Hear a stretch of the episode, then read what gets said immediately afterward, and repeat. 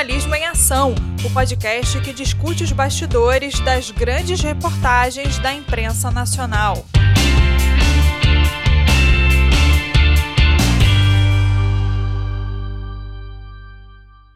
Olá, sou João Macedo e falamos para o podcast Jornalismo em Ação, os bastidores das grandes reportagens da imprensa brasileira. Hoje nós vamos entrevistar aqui a jornalista Cecília Oliveira, a Renata Irota e a Maria Isabel Couto, que são três das, dos quatro autores da matéria Tá Tudo Dominado, publicada pelo veículo The Intercept no dia 5 de abril de 2018, que reporta a ascensão das milícias no Rio e como elas vão se espalhando cada vez mais e ganhando territórios. Por meio de informações obtidas pelo Disque Denúncia, esses jornalistas obtiveram informações detalhadas sobre as ações da milícia na cidade, as áreas de atuação desses grupos e o tipo de crime denunciado. A matéria também relata os fatores que facilitaram a expansão das milícias e como essa situação se encontra hoje. O, são três jornalistas, o Sérgio Spagnolo também realizou a matéria, contribuiu para a realização da matéria, mas ele não pôde comparecer na entrevista, então vamos fazer aqui com a Cecília, a Renata e a Maria Isabel. Primeira pergunta: qual foi a grande motivação para vocês realizar essa matéria? Foi o caso Marielle, que foi recente? Foi a atual situação da cidade, de violência na cidade, essa, esse, esses confrontos entre traficantes e milicianos, milicianos com milicianos, traficantes com traficantes, essa onda de violência que a gente vive hoje no Rio de Janeiro? Qual foi a grande, o, o principal motivador para a pauta dessa matéria? Na verdade, a matéria ela começou a ser feita no ano passado, então nada disso estava no nosso campo de visão.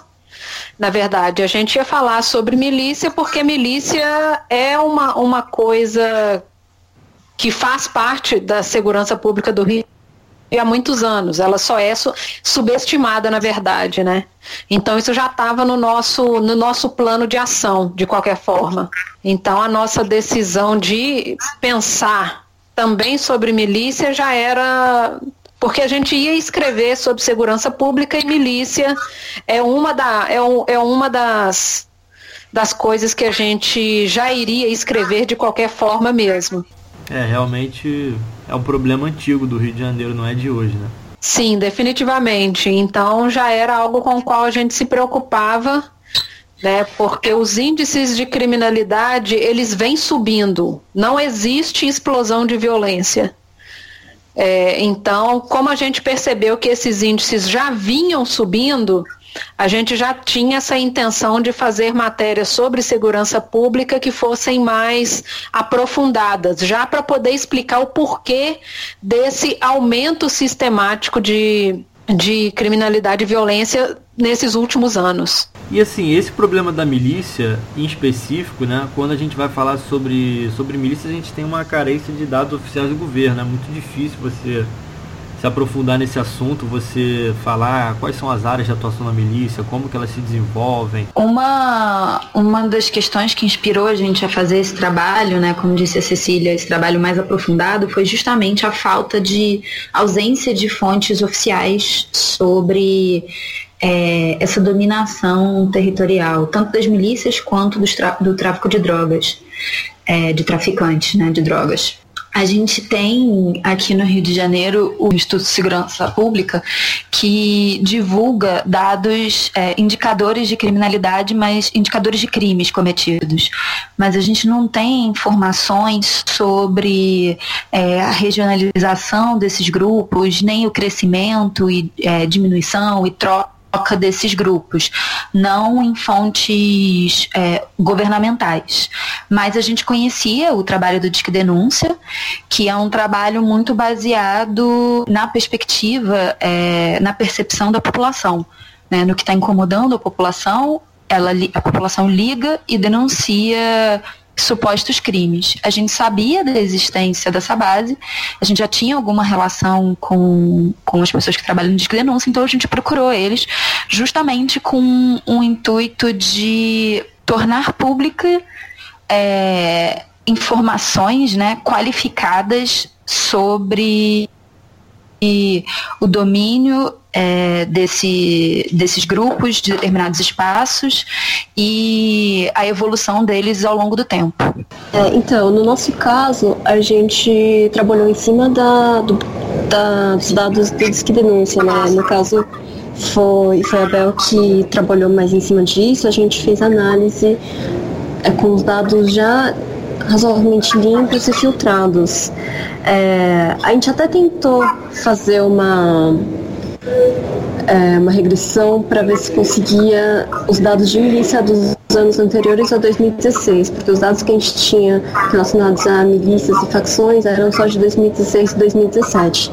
Só que como a gente sabia que existia uma correlação muito forte entre é, é, denúncias relacionadas a milícias e extorsão simples. Então a gente tentou calcular um, um pouco o número de denúncias relacionadas a milícias, levando em conta isso para os anos anteriores, a 2016, mas no fim não foi uma coisa que deu muito certo, porque a gente comparou com os resultados de 2002, que a gente tinha esses dados também, e deu uma discrepância um pouco maior do que a gente esperava, então a gente acabou não incluindo esses dados é justamente do sobre o disque denúncia que a gente vai falar na próxima pergunta, que foi, né, o, talvez a principal fonte da matéria. Como é que foi conseguido essas informações do disque denúncia? Como foi o trabalho de analisar todos esses dados de ligações? Eles já estavam separados por, sei lá, caso, é, separados por, por bairro, por ou vocês tiveram que analisar todos esses dados e assim vocês montaram os gráficos e as informações contidas na matéria? Como é que foi isso? Uma parte dos dados do Disque Denúncia tá. A gente recebeu os dados do Disque Denúncia já bastante é, já tabulados, mas a gente precisou, obviamente, fazer um trabalho de, é, de análise mais aprofundada, principalmente tendo em vista o que, que a gente queria observar.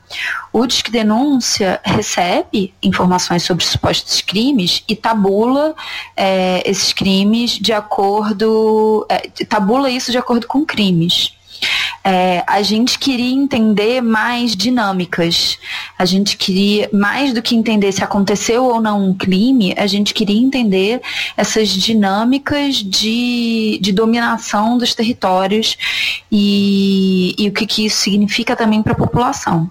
Então a gente teve todo um trabalho de ler é, essas denúncias para entender melhor como que elas chegam, sobre o que que elas versam, e, e, a gente teve todo um trabalho de, de padronização dos endereços para tornar a base o mais apurada possível. É, e com essas informações que vocês adquiriram, mas eu acredito que essa informação já seja, não seja novidade, né, para a maioria das pessoas na cidade, a milícia virou o problema número um de segurança do Rio de Janeiro, superando os traficantes de drogas.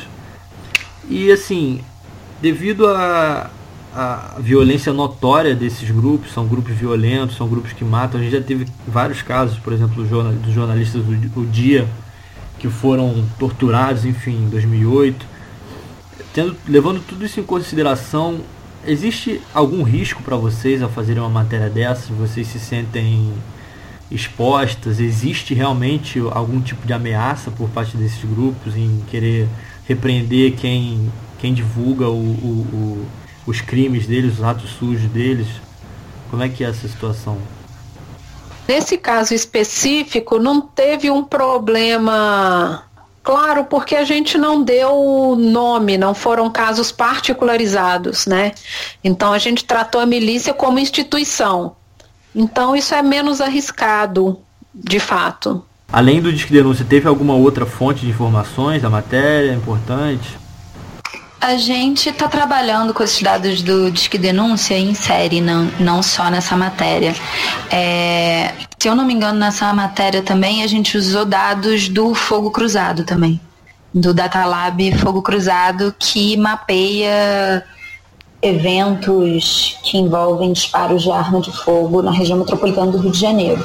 A gente usa muito o Fogo Cruzado para é, apurar também as informações que a gente está vendo do, do Disque Denúncia. Então, por exemplo, nessa matéria a gente mostra a questão é, do acirramento da violência armada no bairro da Praça Seca. E a gente conversou com moradores, principalmente, de áreas que chamavam mais atenção. Quanto tempo levou? Vocês falaram que começaram a fazer essa matéria no ano passado, né? até vocês re realizarem todo o processo de seleção da pauta, até a reportagem, até a apuração, quanto tempo mais ou menos durou tudo isso?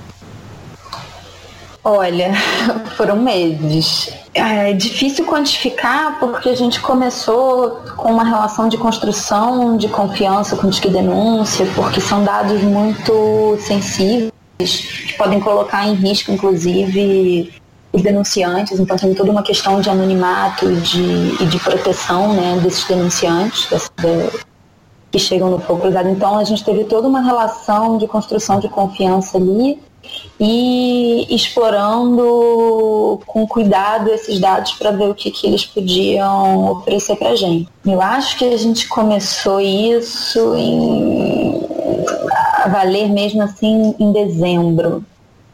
Então demorou um tempo. Mas tinha também uma questão de que quando a gente começou, a gente logo é, chegou à conclusão de que a gente queria que virasse o ano para a gente ter a base completa.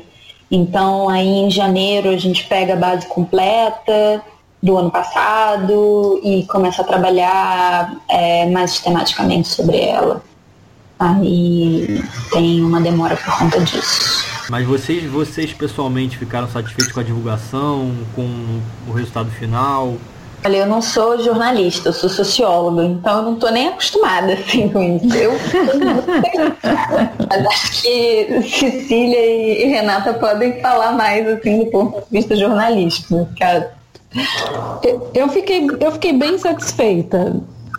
Bem satisfeita assim com a divulgação. Realmente é, foi uma informação que rodou bastante do ponto de vista da, da construção da opinião pública, de chamar de novo, né, colocar as milícias de novo em pauta, eu acho que foi um trabalho essencial. Assim, eu fiquei muito satisfeita. Rolou alguma divisão de funções na matéria? Cada um ficou responsável por certa coisa, etc? Ou não?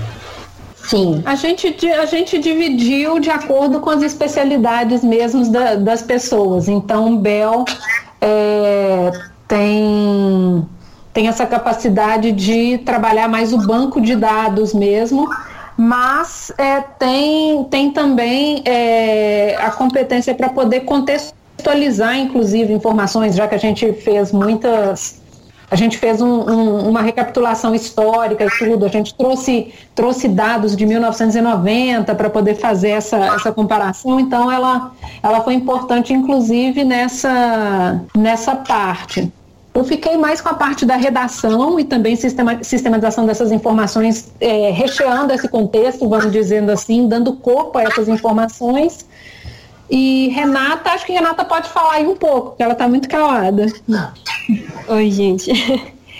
Então, é, só para complementar o que a Cecília e a Bel também falaram, é, é isso mesmo, né? Assim, cada um ficou um pouco responsável pela parte que era especializado, então é, eu tinha comentado com o Sérgio também, do Volt, que a nossa parte foi muito de análise dos dados mesmo, mas é isso, assim, os dados sozinhos, eles não dizem nada, eles não dão informação, né? A contextualização disso dentro de um cenário maior, de um contexto e tal, que realmente fala notícia. Então, queria até parabenizar da Cecília também. A gente acabou nem falando tanto depois que saiu a matéria, foi uma correria. Mas a gente realmente ficou com a parte dos gráficos, que eu achei que é, dá um tom é, diferente para a matéria, mas com certeza a contextualização aí é o que chama atenção. Se vem alguma, vocês acabaram de realizar uma matéria investigativa muito, muito boa, muito completa vocês veem alguma, alguma evolução, alguma mudança na, no modo de fazer o jornalismo investigativo no Brasil esses últimos tempos? Como é que é? Tá mais fácil, tá mais difícil? Algumas, algumas coisas novas podem ter surgido. Como é que é essa, essa perspectiva aí para vocês? É, assim, com certeza, pelo menos na parte de jornalismo de dados, novos patamares estão sendo alcançados. Assim, essa semana saiu a matéria da Folha sobre as fraudes no Enem e é uma coisa assim que é muito feita lá fora, no Brasil ainda está engatinhando muito. Mas eu acho que é, é, muito interessante ver como esses projetos começam a surgir aqui, envolvendo dados, né? Então temos uma perspectiva positiva, né? É, eu acho que isso varia, inclusive, porque você tem essa abertura, por exemplo, mas é, eu estava lendo uma matéria hoje sobre Recife, onde o Fogo Cruzado começou a operar no início do mês, e a Secretaria de Defesa Social, que funciona, vamos dizer assim, como a nossa Secretaria de Segurança Pública aqui, ela simplesmente não divulga informações há um ano. E problema é seu. Então, assim, não interessa se você acessa a lei de acesso à informação, não interessa se você faz requerimentos, requisições, se você pede, suplica. É, inclusive, é, é, baixar uma portaria proibindo que delegados e funcionários do, IME, do IML falem com a imprensa. Então, assim, por um lado, você tem esse avanço, como essa questão do jornalismo de dados, mas, por outro lado, você tem é, essa questão que é praticamente depender da boa vontade do poder público em lhe ceder informações. Né? Porque, tipo, a gente tem a lei de acesso à informação, mas né, basicamente eles vão cumprir se eles quiserem, que é o que está acontecendo é, em Pernambuco no momento. É, tem esse movimento contrário, né? Mas à medida que os jornalistas também começam a adentrar mais é, essas áreas, também existe uma, uma reação do poder público também, até de esconder certas coisas mesmo. É, o pessoal do, do Serenata, que, enfim, é um projeto que divulga gastos é, de deputados, se não me engano, eles estão tendo muita dificuldade também, porque antes os dados eram muito mais compreensíveis e abertos, e agora existe um movimento claro de esconder os dados. As, a divulgação está sendo feita de uma forma muito pior do que era faz alguns anos. É, eu acho que, inclusive, aí o movimento dos meninos do Serenata, e assim como o movimento que a gente fez para poder criar o laboratório de dados sobre violência armada, fogo cruzado, eles chegam nesse vácuo mesmo que é, beleza, você não vai me ceder informação, não, então eu vou dar meu jeito. Né, que é basicamente isso que a gente faz. É, os dados, por exemplo, sobre violência armada no Rio, principalmente relacionados a tiroteios e disparos de arma de fogo, não eram sistematizados. Então, assim, por exemplo, o último dado sobre bala perdida no site do Instituto de Segurança Pública é de 2012. Então, assim, beleza, você não vai produzir, não, eu vou. E aí você simplesmente põe a mão na massa e vai fazendo, né? Então, assim, pode ser que em algum momento o governo se, se sinta constrangido, mas não é sempre que isso acontece. Muito obrigado, Maria Isabel, Renata e Cecília. Esse foi o Jornalismo em Ação, o podcast que conta os bastidores das grandes reportagens da imprensa nacional. Ele é uma produção dos alunos de edição em radiojornalismo da PUC Rio. Se gostou, assine e receba os outros episódios, sempre com uma história interessante sobre o que há de melhor no nosso jornalismo. Deixe também sua avaliação, seu comentário, crítica ou até mesmo um elogio. Eu sou João Macedo, obrigado por ter ouvido até aqui. Até a próxima!